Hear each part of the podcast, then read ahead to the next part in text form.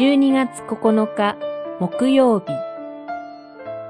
神の憐れみと報復。ナホム書一章。主は恵み深く苦しみの日には砦となり主に身を寄せる者を御心に留められる。一章七節。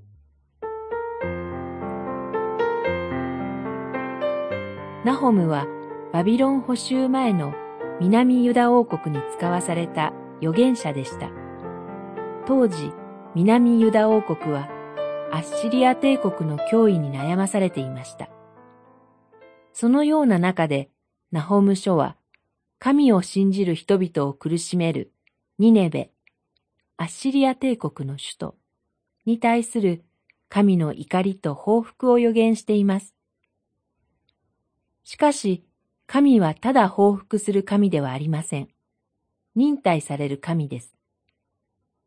神はかつてニネベを救うためにヨナを使わし、この大いなる都ニネベを惜しまずにいられるだろうか、と言われました。ヨナ書四章十一節ニネベの人々は、その時は神を信じ、悔い改めました。ですから、主なる神は惜しむ神、憐れまれる神であられます。しかし、世代が変わると、また元に戻ってしまいました。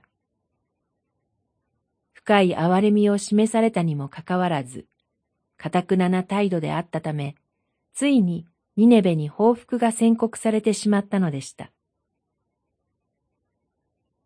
私たちは神のこの厳しい裁きに恐れを覚えます。しかし、これは裏を返せば、虐げられている信仰者に対する神の深い愛情でもあるのです。神は苦しみの日には砦となり、神に身を寄せる者を御心に留めてくださいます。今の私たちも神のこの変わらぬ愛情によって支えられているのです。